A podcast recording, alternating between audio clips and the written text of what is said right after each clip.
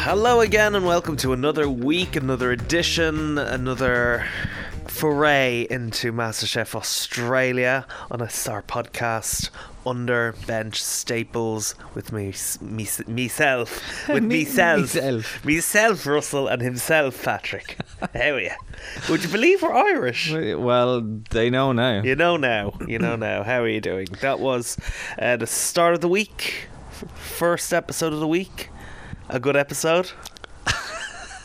I would argue it was not a good episode. Tell me why. Like, the challenge is all about kind of childhood, going back in time, being inspired by childhood flavours of cereal. But I would argue the stuff that was put up on the most part was uninspiring. Okay. I just liked it. But then again, I really like the theme and the idea of the challenge. I just think that on the whole, there were a lot of failures. Interesting. So it was a mystery box day. All about paying homage to nostalgia. Great to see so many off-brand cereals there. I was half expecting Coco Pops, Corn Flakes, and Wheat Bricks, you know, but no, they went with some, you know, relatively good names there just to make it off-brand and not upset the sponsors, I guess. It was a 75-minute challenge. Hour and 15, and at least one cereal must be used in any of the dishes, and the bottom three will go into tomorrow night's pressure test. They were the ground rules. They sure were. For engagement. And the options on the table were Choco Pops, Coco Pops, Rice Puffs, Rice Krispies, Weetabix biscuits, Weetabix, Corn Flakes, and Fruit Loops. In this part of the world, did we have Fruit Loops growing up? Because I definitely didn't. I don't think we did.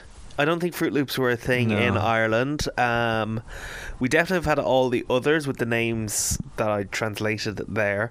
Translate I'm like, English into English. Yeah, I'm like, you know when you're watching like things from the EU or the UN and it's been translated as it's been spoken. That's exactly what I was doing there. No, we didn't have Fruit Loops, but I think like the emergence of the Scrum Diddlies and Munch Diddlies or whatever they're all called, those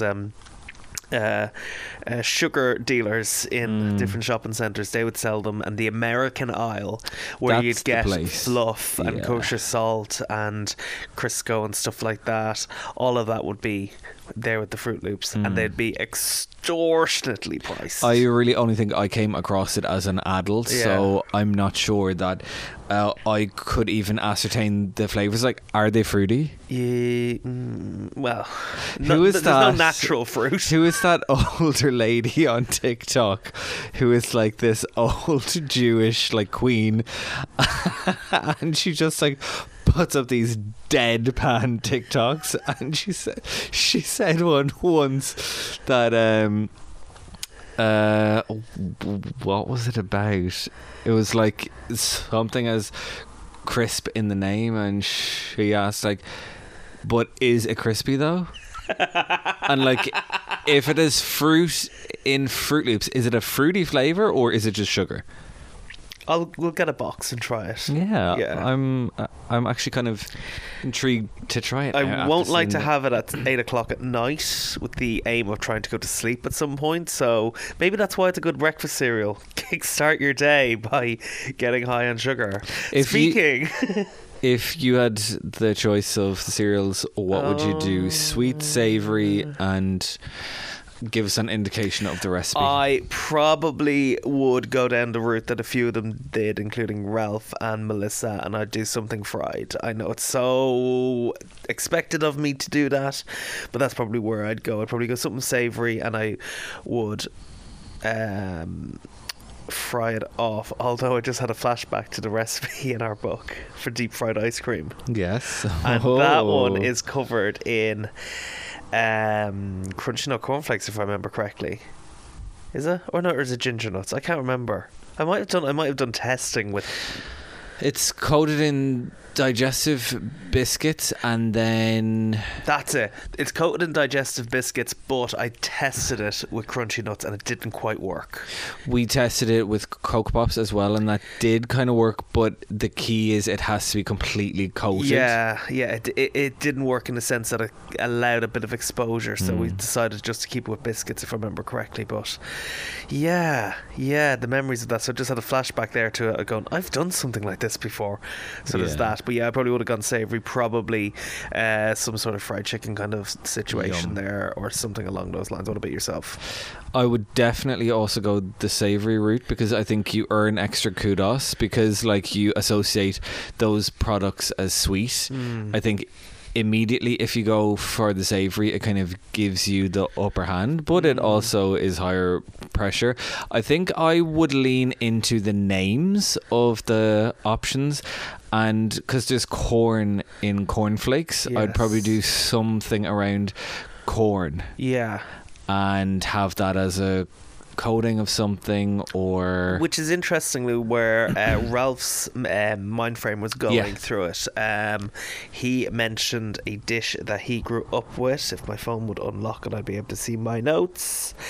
I did take down the name of a sata, I believe. It's a maize meal that he would have usually with veg and meat. Big memory of his childhood.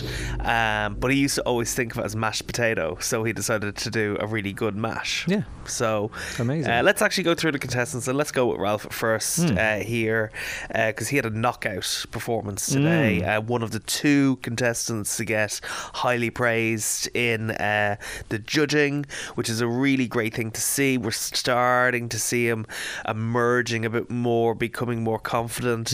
There's so many things I would have not done with his cook out of fear of it screwing up, but he did it anyway and did it really well. I think comfort food is definitely his angle. And he, over the past couple of weeks, he hasn't been afraid to take risks, and that's the really exciting thing, that you're starting to see him emerge at the correct time, and the stuff he's doing is clearly working, so it's exciting to see how he will progress now. Like, it was quite brave of him to do a pork chop on the bone in that manner. I mean, I just wouldn't do that. No, I wouldn't do it to myself. I would be like, how do I make life easier while still achieving what I want to achieve? And putting the parmesan into the cornflakes was a genius move, but so risky. Because that easily could just burn and catch. You're putting cheese and cereal on pork, two things that are going to colour really quickly after they hit heat.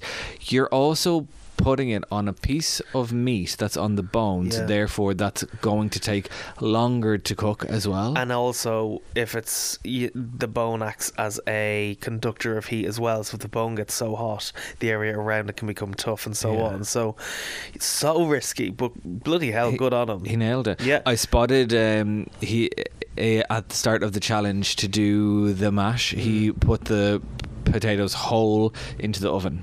Yes. And that is a really chefy thing to do to create epic mash. And speaking of the mash, it was epic. It looked perfect. Like a block of butter. I'm sure it was. I'd say it was like 50-50. So nice. So nice. Really great to see him doing so well. Yeah, amazing. And as I say, came out on the top two of the contestants this week. Let's go through the roulette wheel of contestants here and pick someone else out. Let's go to Alice next, who took the Fruit Loops and tried to do something inspired but also very literal of like, I'm going to recreate a larger than life Fruit Loop. To me, it looked amazing. great presentation. Yeah. I think the issues had been all in the eating of like stuff hadn't quite the right textures. Yes, this Fruit Loop Parfait, enunciate, Russell. It was split essentially. There was too many ground up Fruit Loops in there, which as a result made it grainy and split, which is a real shame because it had a huge amount of potential to be very, very good. It did look the part, but it failed on technique more than anything. And I guess visuals can be one thing, but it's got to work. It's got to work. And actually, on the flip side of that, there's a lot of people who are making dishes that don't look incredible, but still got through. See, it's kind of that handoff of if you take a risk, the technique has to stand up and the flavour has to stand up. If you keep it simple, you just have to have the flavour. Yeah. I'm sick of B-reels going off when I'm doing this podcast, but here we are. It 3, always 2, happens. 1, there you go. Yeah. I want to talk next about Rhiannon because she chose the Coco Pops and she did a brownie with a vanilla ice cream and a chili and raspberry coulis. Yeah.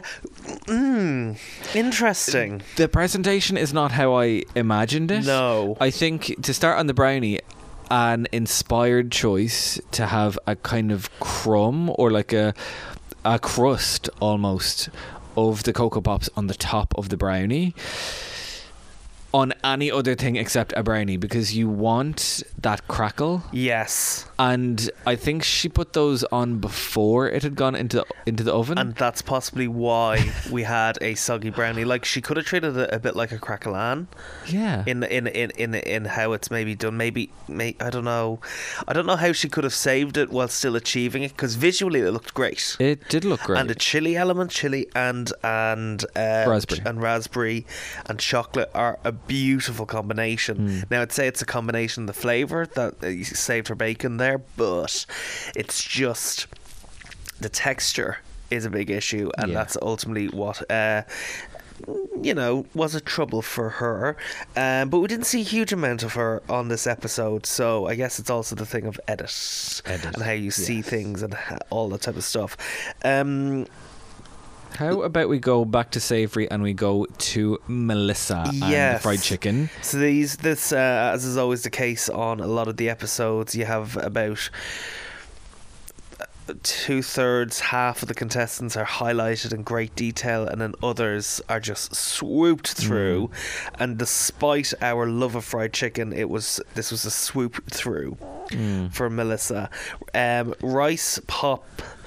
Rice Krispies, fried chicken. Now, when it was frying away in the pan, there was not a Rice Krispie to be seen, from what I could see at least. They were ground. And that's the first issue here, because I can't see it on the outside. Yeah. It isn't... It's only just a kind of indication of, okay, there's something there, but I can't tell the thing that it was. And it also absorbed too much oil, I think the judges said. They said it was too oily, which I can completely understand, because, you know, you add any liquid of any form, hot or cold, to a Rice Krispie, it doesn't stay crispy. It has a bit of a bite, but not a lot of a bite. So that was a bit of a fail. And actually, when I think of Rice Krispies, they benefit better from dry air than... Ovening almost, yeah, they benefit more from that than from deep frying. I just don't really know why you would choose the Rice Krispie for the fried chicken. When there's cornflakes cornflakes. Yeah, I know. Especially because cornflakes are kind of on that... Are they sweet? They're kind of savoury, so... imagine some Frosties there. Almost there. Imagine some Frosties. Imagine the greatest cereal on earth, Crunchy Nut Cornflakes, on some chicken thigh. I'm having like one of those exes where you just kind of like, you're like, oh my God, I'm just thinking of all these different things. When I was a kid... a satay. When I was a kid, there was... also serious. We used to get them, let's say when I was a kid, I mean like 5 years ago we used to get them. I think we got them in London. Corn Pops. Was that the name of them? Delicious yellow balls. Yeah. Heaven. I don't think they make them anymore. I don't think so. It had a really annoying ad. It was kind of like a kind of gold rush. Yeah. Gold mine. Are you thinking of Golden Nuggets? Am I? Actually, maybe Golden Nuggets are a good substitute. Do you know what? This shopping thing, we're going to have to go to the shop and buy so much shit now because I really want to. I love a cereal. Same. Yeah. Really, really love that. So, yeah. Oh, I think I am thinking of Golden Nuggets. And it did have an annoying ad with a really bearded little pirate or something like that. Little man. Whereas Kellogg's, on the other hand, were just like, buy it. It's great. I love those. I'd love all of them right now. Yeah, they were sweet. The next person I would like to talk about is Antonio. Who did a Coco Pops eclair. Yes. Now, this looks special. Really, really special. Coco Pops, eclair, creme pot on the inside. Interestingly, it did look like he scooped out the Fanny Craddock goo out of the inside of the eclair, but there was a bit of a sensibility in doing that because once he scooped it out, he then replaced it with a solid layer, if I remember correctly, a crispy layer which had Coco Pops on it, meaning that you got a base layer of Coco Pops, creme pat, and then the beautiful piping on top with extra Coco Pops. He understood the assignment big time. A million percent. Can I just comment on the versatility? Yeah. Because he's been really good at the sweet and really good at the savoury. Yeah. And he's always changing it up. I'm always excited to see his approach to any of the challenges. I have to agree, yeah. Because he keeps us on the edge of our seat. And actually this challenge, interestingly, was really rooted in the same things that a lot of his recipes have been so far. Him doing a nostalgia challenge is just him cooking from his heart. Yeah. So much of what he does is cooking from the heart, cooking from his family memories and everything like that. So this is right up his street, and to see him continue to succeed in it is amazing. Yeah, totally. Addy next, who did the Fruit Loop cake. Yes. Trzeleski's. Yeah, Addy Trzeleski cake. Declan will never live that down. Never. We'll get to him in a moment. Yeah. Look, I loved the sound of this. I really liked how it sounded. I thought it was a good idea. It was a very fun concept. 3 layers with a creme légère. That's what it's called. That's interesting. But in the execution of it, very messy looking. When she forgot to do the soaking of the sponges in the milk, it just created an extra messy looking dish, which isn't ideal. I think like in the end, because her plan had been to kind of coat it in the rubble of the cereal that hid everything, and I couldn't picture that as the episode had been going out, but it was messy, it was hands on, there was stuff that had gone wrong. However, when it went from the bench, it looked a bit messy. When it got to the judges' table on the pink plate and they pointed that out, it was nostalgia. Childhood. If you looked it up in a dictionary, it was that. It looked gorgeous. The gaps weren't probably as noticeable as they were at the bench, as they were on the judges' table. It looked a lot more solid, and probably the angle that it came at and all this type of stuff. I thought it was a good looking dish in the end. I'd be intrigued to try it because like that's very very me. The edit really did make it seem like she was failing though. Again. Yeah, it did, but I think the key here is she nailed the brief because it was her approach was about infusion. Yes. I just need to get the flavour of that in as many elements as I can, have it technically sound, and then I'm going to coat it in them anyway. Yeah. A good effort though in the end. Really and good. And I was praised very highly for it. Highly up there. Obviously they only kind of spotlight two, but if they had three, I think it'd have probably been her in there as well. Okay, let's race through a few more here who kind of didn't get a huge amount of exposure. Rue did a salted caramel ice cream praline with a Rice Krispie base.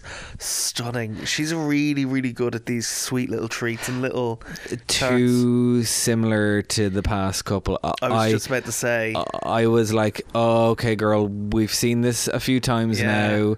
I get that this challenge it's appropriate for, but I need to see other stuff. Yeah, I agree.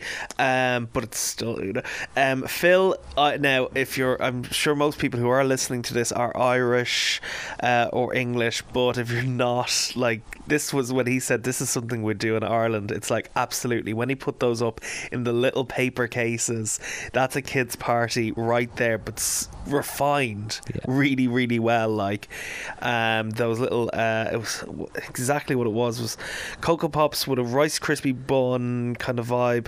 I have a full description of it somewhere else. They looked good. I just thought of, could you take those and kind of turn it into an ice cream cake? Yeah. Individual, coated in the cereal. And then as the judges cut into it, it has an ice cream and a sponge or something. Like it had a mousse or something in it. I think it had a praline parfait or something, and then it had a crunch on the bottom. Yeah, it really good. Now they did say it did kind of give a mouthful of soggy Coco Pops, which isn't great, but safe anyway. Regardless, Theo's ice cream sandwich. The ice cream sandwiches that were more like melted. Cow pat. Yeah, it was also brown too. It was brown on brown.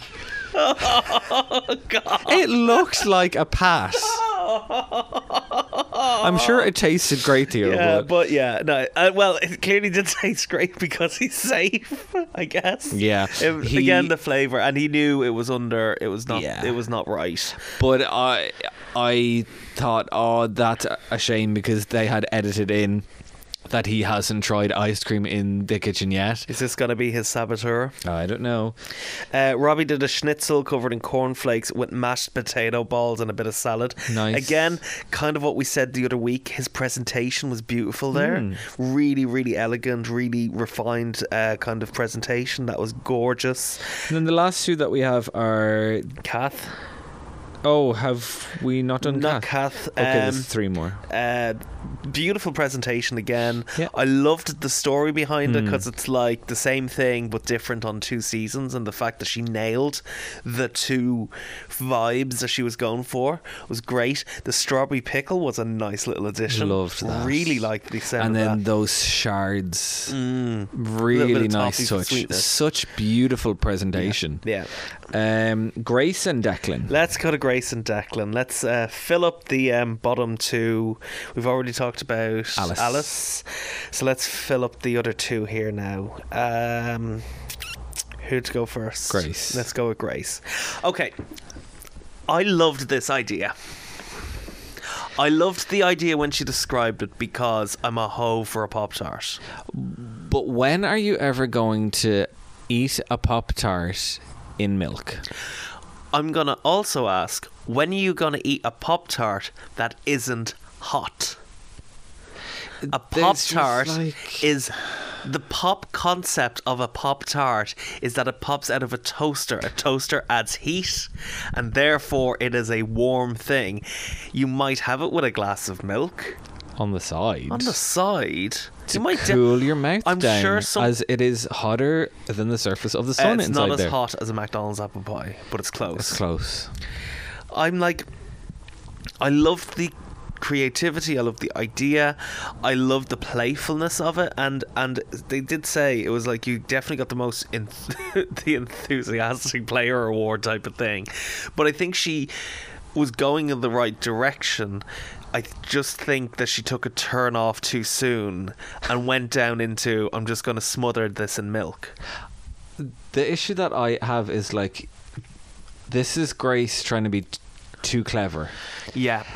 Why don't you just make homemade Pop-Tarts? Yeah. Whole size. Yeah. That's all you have to do, and get the flavour of the Fruit Loops inside it and on it. That's all you have to do. And if you really want the milky element for whatever reason, make like a vanilla custard to go underneath it or something. Yeah. Like, although you could also have that flavour in a kind of cream cheese icing or something. Yeah. I just think it was too many ideas trying to be too clever, and all of them kind of undermined the other elements. So a great idea, but pretty poorly executed. Although the edit made her like, I love the story behind the dish. Yeah. That it's like, it was more fruit salad for breakfast than Fruit Loops. Yeah. That was how I was brought up, and I'd only ever be allowed a Fruit Loops when I was on school camps or at friends' houses, so they felt like proper naughty treats. And you can see that she hasn't had E numbers in quite a long time, because that girl was high as a kite on sugar throughout the whole thing. She couldn't speak. She was laughing uncontrollably. I live. It was so funny. I think that's how I observe for every episode. This was elevated. Then we go on to Declan, who did not have a great day. Declan, who has a little shiny little thing on his apron, it's worth bearing in mind. He went with muffins. Now, the inspiration and the creative line that he was going down was quite clever, because he said he would have his cereal and he'd have like 4 or 5 biscuits of wheat, or whatever they were calling them on the show for copyright reasons and trademarks. He would have those, and then he'd still have a muffin afterwards on the way to school, because he was ravenous going to school. Okay, that's fair. So take that and be inspired by it, and make breakfast muffins inspired by cereal. On paper, that sounds like a really good interpretation of the brief, but the execution was a big no. And like, at the point that the judges came over and said, like, just be careful about putting those ingredients inside the batter, because they will absorb all of the moisture. Yeah. At that point, he should have probably thought, is this really worth it? Because at that point, he hadn't them in the oven or anything. He hadn't even added the cereal into the batter. So they kind of approached him at the right time. That'd be the time to change it. And all three of these, him, Grace and Alice, they are the victims of overcomplicating it. Yep. Everybody else kept it simple. Very true. Infuse it, coat an ingredient, have it as the star, or have it clearly as a star. All three of them tried to just over-egg the pudding and reinvent it in a way that I don't think it has to be. Well, 2 of 3 of them could have been saved, or at least not had as bad of a day, if they just infused, if you think about it. So I guess to a certain degree there's not an awful lot of flavour that you can get out of Corn Flakes or anything like that. Coco Pops you can, Fruit Loops you can. So maybe Declan could have infused a liquid, a milk or whatever, before creaming eggs and all that type of thing, in order just to get the extra flavour out, instead of incorporating it as a blended down ingredient. Yeah, I think that's the fatal flaw there. Similarly with the parfait, having actual Fruit Loops in the parfait was the reason for it not working and splitting, because you're adding another chemical, or, well, it's Fruit Loops, it is chemicals, but you're adding another component in there that isn't quite supposed to be in the makeup of it. So that was that. I will add, there was one in particular of Declan's that sounded really good, and it was the cornflake and banoffee one, and that was the one that looked best as well. There's lovely bits of like caramelized banana on top of that, really beautiful. Like, that's right up my street, but a touch simple as well. I know it's kind of trying to be creative, but it was a touch simple for this challenge. And even when he said it, I kind of thought, this is not going to get you safe. perfectly, and they have to be the best example. It's that thing of, you can get away with errors if you're creative enough and you execute it relatively okay and it's just fine, but you don't get away with it when it's something that's very elementary, very simple, very straightforward, and you get it wrong. So that meant he was in the bottom. Yep, so the three of them are heading into tomorrow's pressure test. Yeah. Can I just say before we do smash and pass, why does Jock stare at them when he eats? Is it just to make them feel really uncomfortable?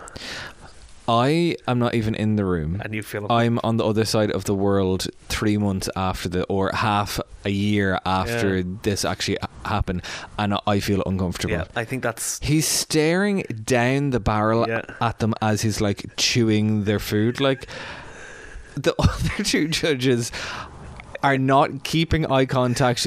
They're observing how it cuts or slices, or like it kind of goes with the persona of the three of them. Though Jock is the stern, staring kind of like intense. Intense, and then on the other side you've got Melissa, who's just kind of like, contemplative, thoughtful. Yeah.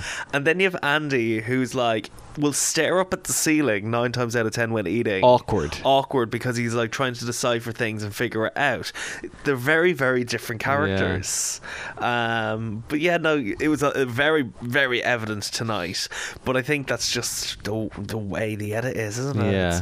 And I also, especially on the ones where the edit feels like they're not going to do well and then they do well, it kind of adds to the drama a little bit, especially if there's a clap coming along as well. See, I was just gonna say, like, how has it gotten to the point that an extra clap is a kudos, because they spend like pretty much every episode clapping non-stop, like there's almost a constant clap, but it's like but here's a clap elevated. It is the equivalent of, dare I say it, the Hollywood handshake, which in fairness I hate, because this is on Bake Off, if you're not familiar.